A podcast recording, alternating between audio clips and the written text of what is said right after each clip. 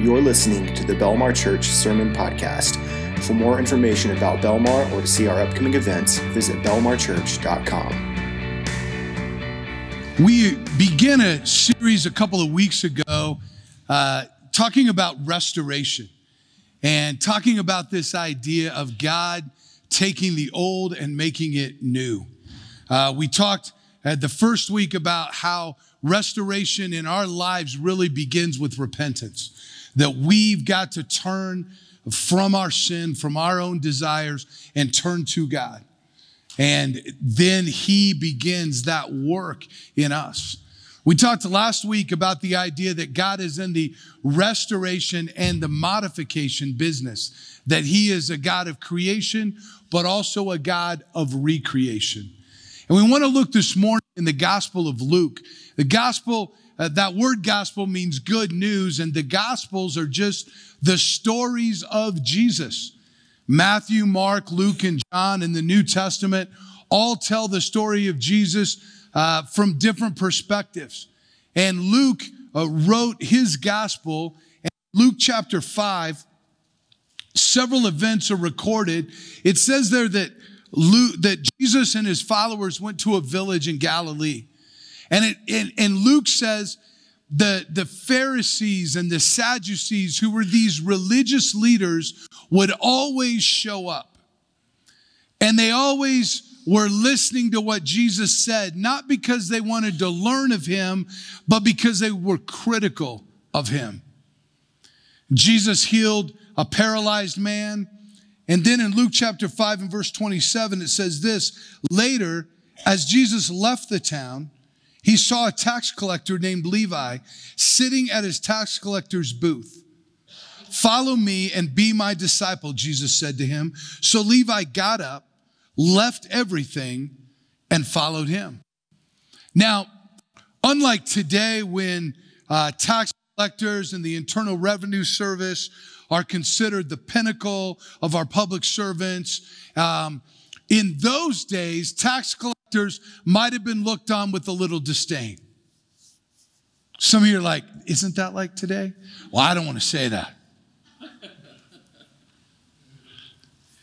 I think I've shared this before a couple years ago. Uh, my wife and I, our taxes, we, we didn't have a full audit, but the IRS called. That's always a fun conversation. They're like, you need to bring in some more documentation. And we went into this office. It wasn't far from our home. And we had all the documentation. And, and I knew that what they were questioning, there really was no question about. Uh, we had all of that. And so I'm fairly relaxed for a meeting with the IRS. And like I do when I'm a little stressed and also when I'm not stressed, pretty much all the time, I tried to crack a joke. And I can be fairly humorous at times. And what I said to this guy, I don't remember what it was, but it was pretty good. And he just kind of gave me one of these. I thought, really? No wonder you guys have that reputation. No, I'm just kidding. he was fair. We didn't get thrown in jail or penalized. Everything was good. In the Jewish day, though, there was another element to tax collectors. See, the Jews were under Roman occupation. The Roman Empire controlled the Hebrew people. And so the taxes that were collected were from Rome. The Jews were supposed to come and give sacrifices, and they, they gave money uh, in different ways, but this was a constant reminder that they were not free, they were not independent, they were under Roman rule. And the, the Jewish tax collectors were Jews who were doing the work of the Romans. And so not only were they looked down upon just because no one really enjoys paying taxes, but because these men in particular were viewed as sellouts. As those who were not working for their own people, but for the occupying empire. That's why in the New Testament, the Bible often says that Jesus ate with sinners. That would be a low rung of people in the lifestyle in which they lived and tax collectors. Lest we that tax collectors were just normal sinners, they were a rung below. And so Jesus goes to this tax collector, this man Levi, and he says, I want you to be one of my followers. He leaves everything and he follows after Jesus. Later in Luke 5 29, Levi held a banquet in his home with Jesus as the guest of honor. Many of Levi's fellow tax collectors and other guests also ate with them. You can imagine if you're a tax collector and you're shunned by society, you're at least going to stick together with the other tax collectors. Those were Levi's friends. Jesus would change his name to Matthew. He would be his, his, his disciple Matthew. But before this, he has this party. But the Pharisees and their teachers of religious complained bitterly to Jesus' disciples. Why do you eat and drink with such scum? If Jesus is supposed to be the great teacher, what's he doing with these people?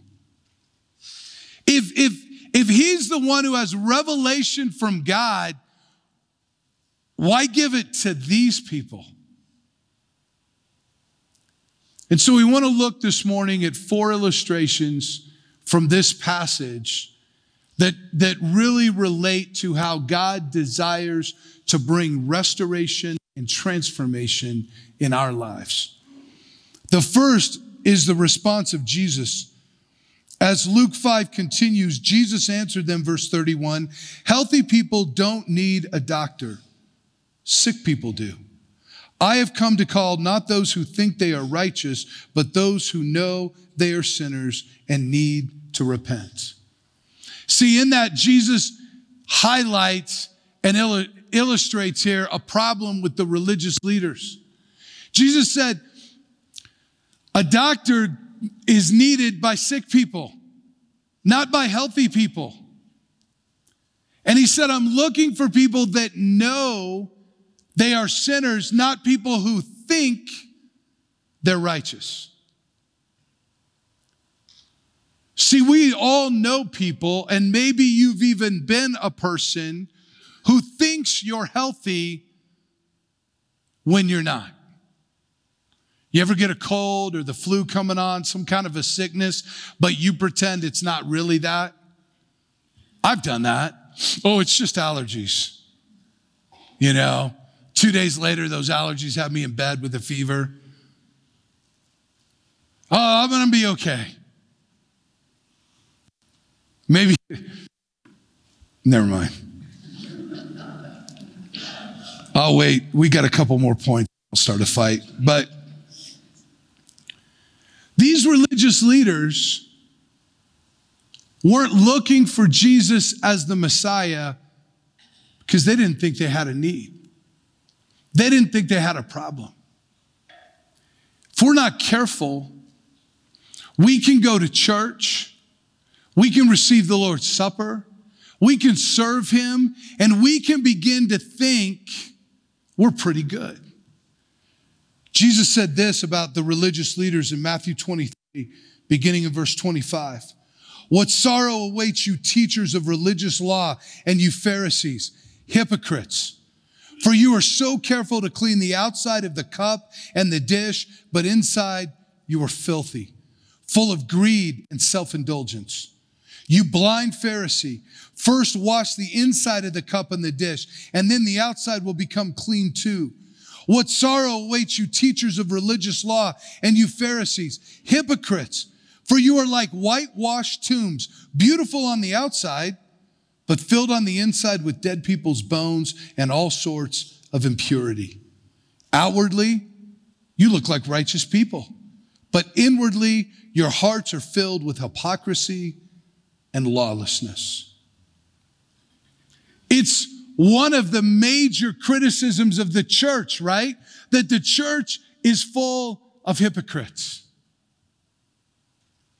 And truly, we want to try to follow after Jesus. We want to try to emulate him. We want to live lives of righteousness, but we need to be careful lest we begin to think that the things that we are doing are impressing either to others or to God himself.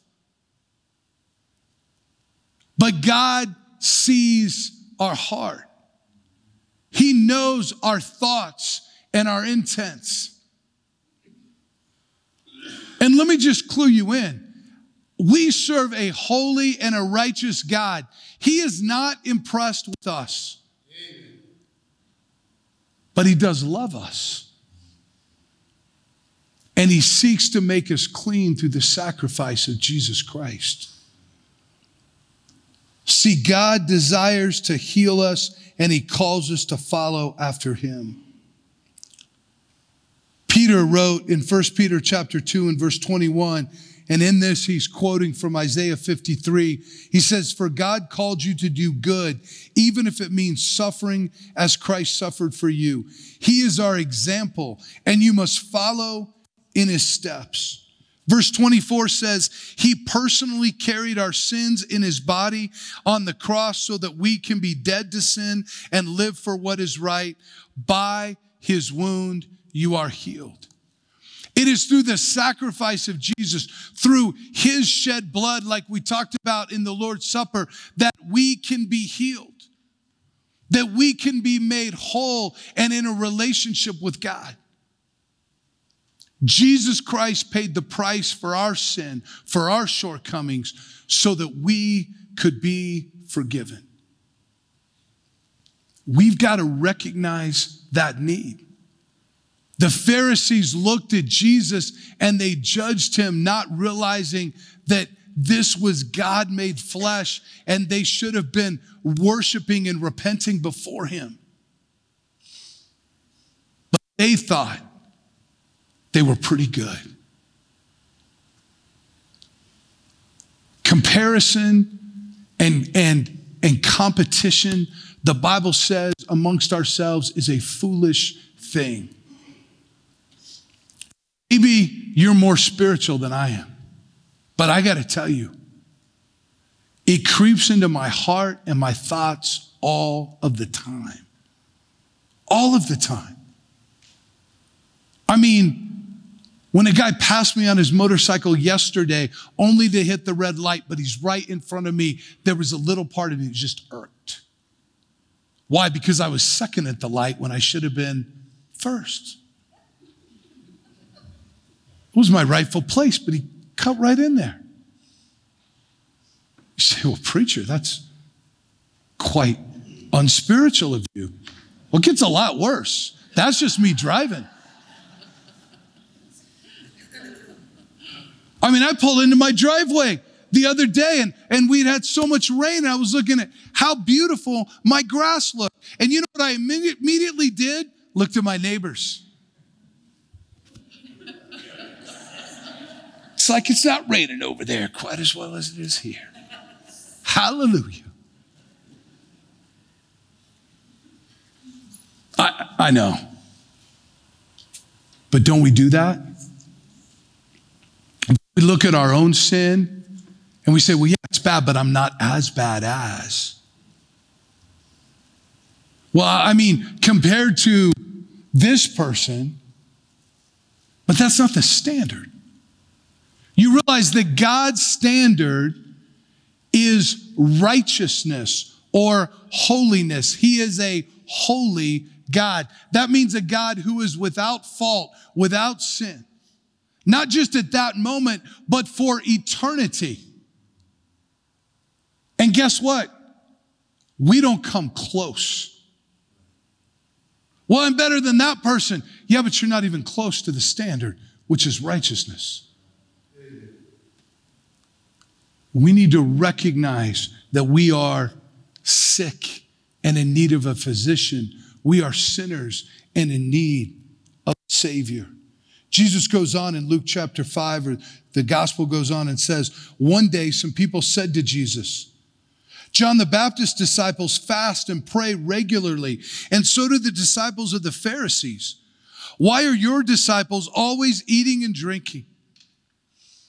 Fasting was an important part of the, of the Jewish uh, religion.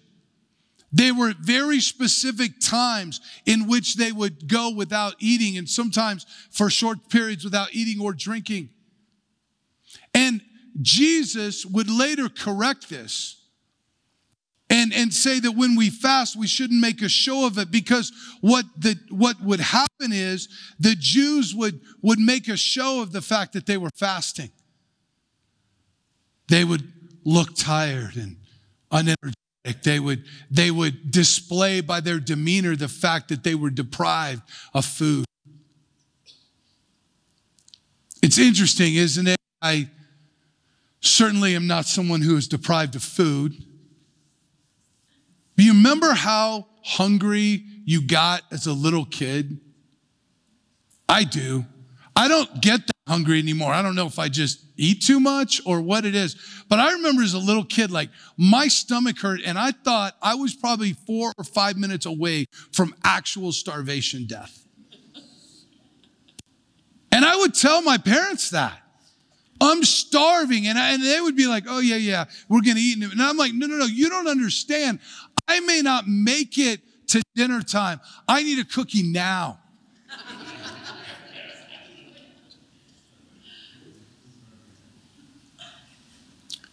And the Jews would make this big show of fasting.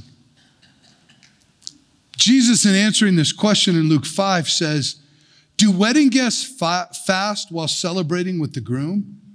Of course not. But someday the groom will be taken away from them, and they then they will fast. See, abiding with Jesus brings joy. I have two children. Two, uh, I have three children. Let me be. My daughter just got scared. I have two children who are married, one daughter who's not. When my other two children got married, that was a big deal. You know, there's planning to take place. And part of what took place was okay, we're going to have to be like, people are going to be looking at us. So I might need to go on a diet to prepare for this thing, you know? I mean, I, have got to get in the suit or I've got to uh, do whatever. So that was, that was part of the process. But on that day, on the wedding day, well, then that's the reward, right? You've done all this planning, you've paid all these bills, and on that day you get to enjoy yourself. That includes the, the ceremony and the reception, the, the music and the dancing, but it also includes the food. Like, I didn't go on a diet to lose weight and then get to the wedding cake and be like, no, I've really just learned I don't need cake. I mean, are you kidding me? That's the whole point. And Jesus said, listen, the my followers, they don't need to mourn and fast now. They're with me. And abiding with Jesus brings us joy. John talked about this when he talked about the vine and the branches, and he said, We abide in him. We are in him. He's a part of us. And, and Jesus said in John 15, verse 9, I have loved you even as the Father has loved me. Remain in my love. When you obey my commandments, you remain in my love. I obey my Father's commandments and remain in his love.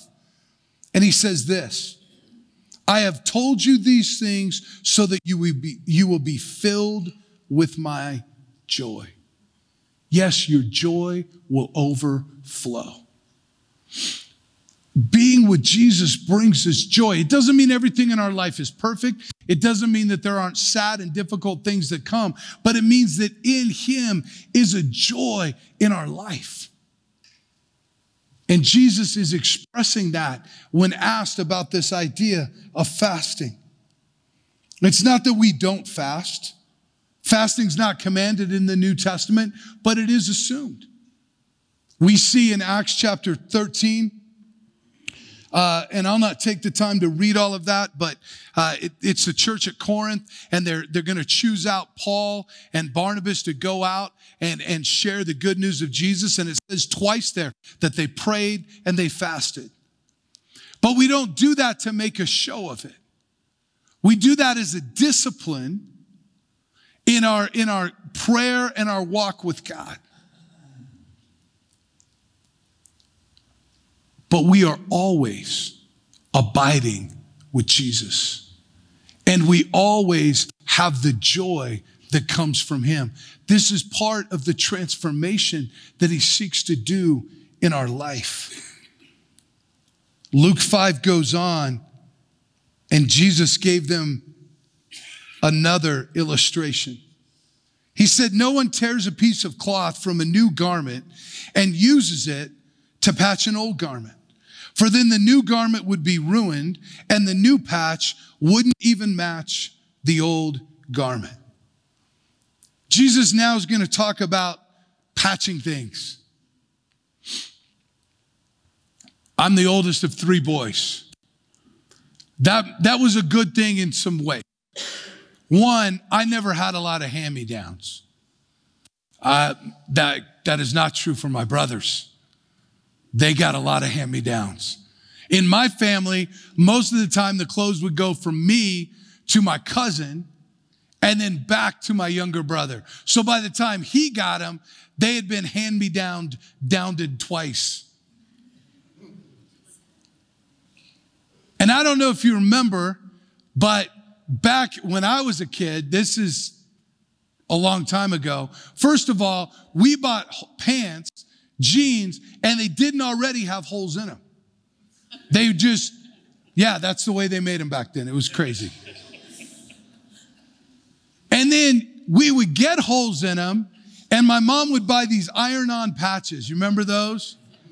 She would iron them on. They were never, first of all, they were never the same like color exactly as your jeans.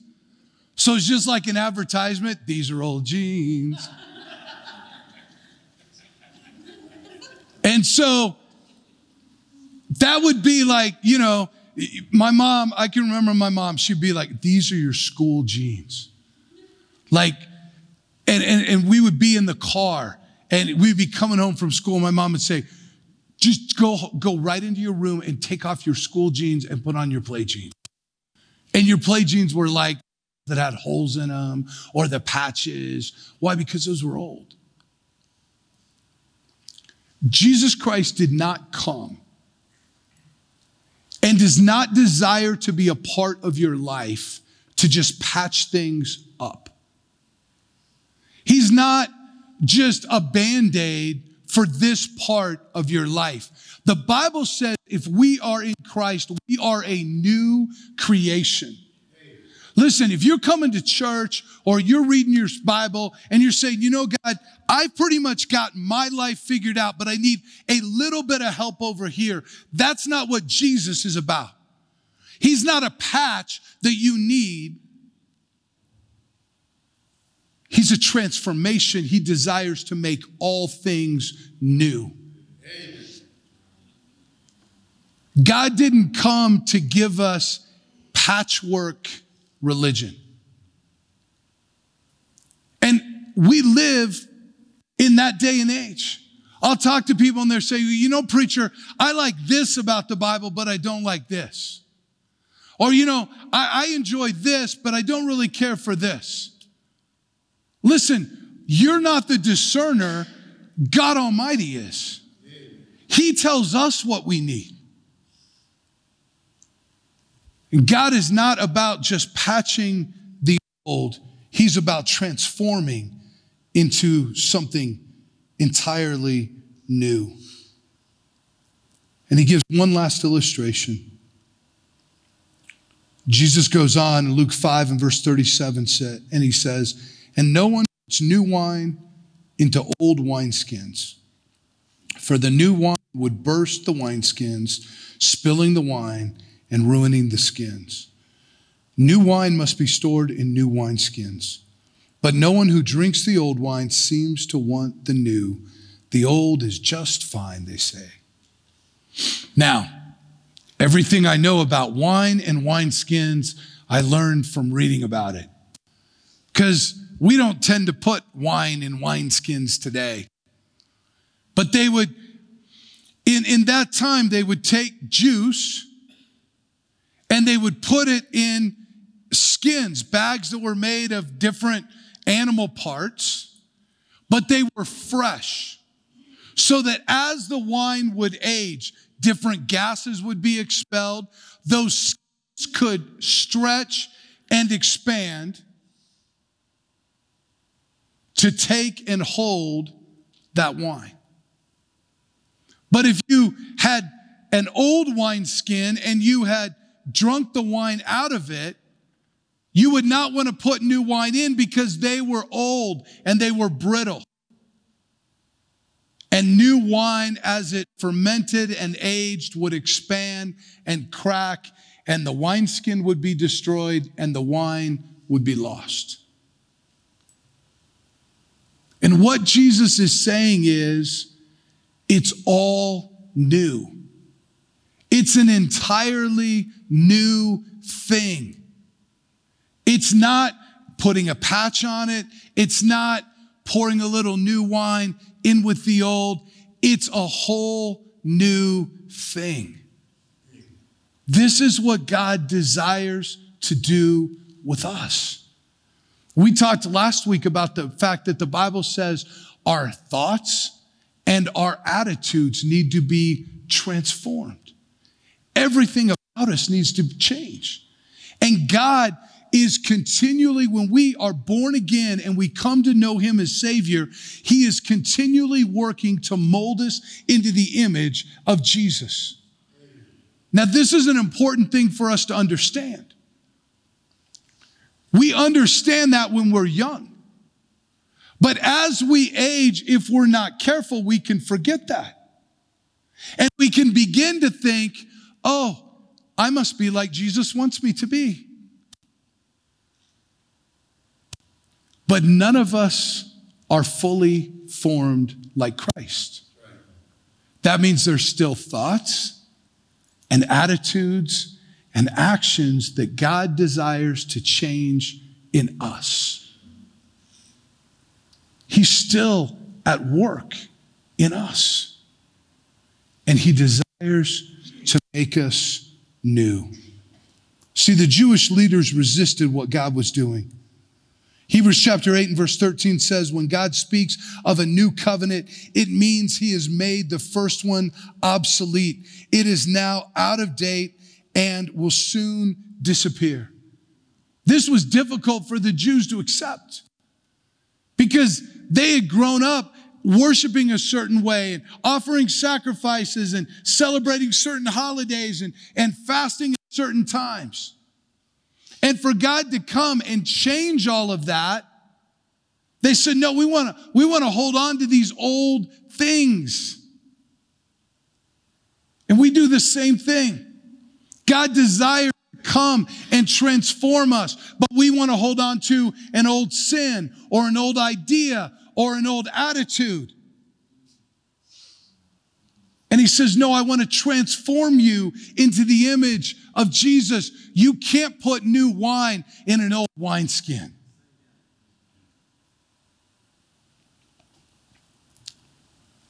I want to close this morning with just a couple of verses.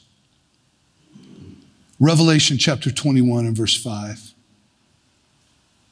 Revelation, of course, is this prophetic book about what God will do in the last days. And here's what it says at, towards the very end of this book. And the one sitting on the throne, Jesus himself said, Look, I'm making everything new. And then he said to me, Write this down, for what I tell you is trustworthy and true. Even in Revelation, where the Bible talks about judgment and the earth being, being put on fire. It says God will make things new. We'll have a new heaven, a new earth. We will be transformed. We will go from mortal to immortal if we know Christ is our Savior. We will be even more transformed into the image of God. And God desires to begin that process in our life right now. First Corinthians or Second Corinthians chapter 5 and verse 17 says this means that anyone who belongs to Christ has become a new person. The old life is gone, a new life has begun. My challenge this morning is this. First of all, do you know Jesus Christ as your Savior? Has there been a place and a time in your life where you've repented? You've asked God to forgive you of the wrong things you've done. That word repentance means to turn. You turn from your sin, your own desires, and you turn to God. The Bible says that we put our faith and our trust in Him. Jesus said in John chapter 3 that we are born again. We're spiritually born, made alive. If you've never taken that step of faith, being born is the first step. And today can be that day. Even as I'm closing up this sermon this morning, right there in your seat, you can call out to God and say, God, save me, a sinner. I put my faith, my trust in you. Maybe you're here this morning know Christ as your Savior. Maybe you've walked with Him.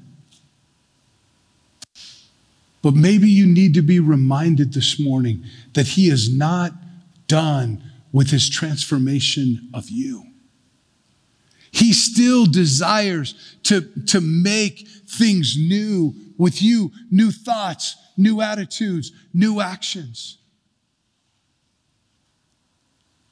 Maybe you needed to be reminded today that God is still a transforming, a restorative God. Let's pray this morning. Dear, dear Lord, we thank you for love and for your goodness to us. God, I know that so often we fall so short of what you would have for us. But God, I pray that through your word, we would be reminded today of that you are still at work in our hearts and in our lives. Lord, if there's somebody here that does not know you as Savior, God, I pray that even in this moment, they would call out to you, ask you to save them, to give them new life. God, this morning, maybe we just need to call out to you and ask you to restore and renew the joy of our salvation, to begin to work anew and afresh in us. God, we thank you for your word and for the grace that you give to us. In Christ Jesus' name we pray. Amen.